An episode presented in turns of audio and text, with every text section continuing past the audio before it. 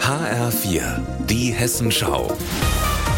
Unser Thema aus Südhessen und Rhein-Main. Mit Birgitta Söhling, guten Tag. Heute auf Spurensuche nach dem Wolf. Wir rumpeln über verschlungene Waldwege bis tief hinein in den Rheingauer Hinterlandswald.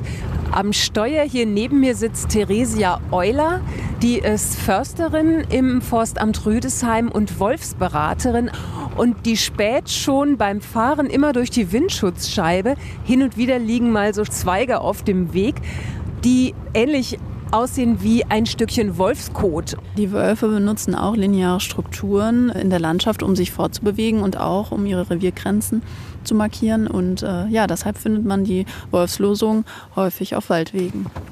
Wir sind angekommen und steigen aus an der ersten Wildtierkamera.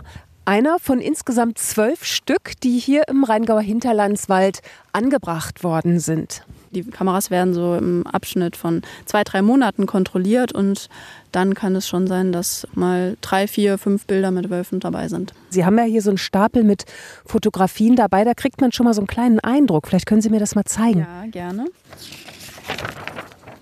Also das ist jetzt ein Nachweis aus dem letzten November.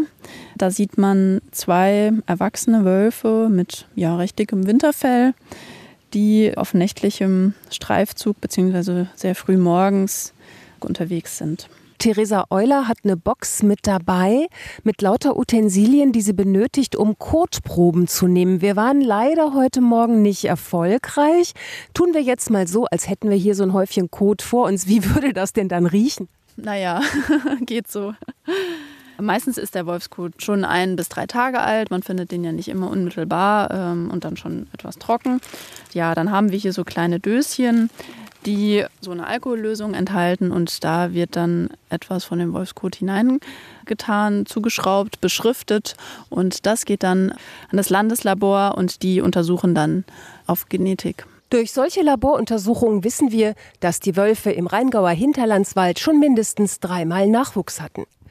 Birgitta Söhling aus dem Rheingauer Hinterlandswald.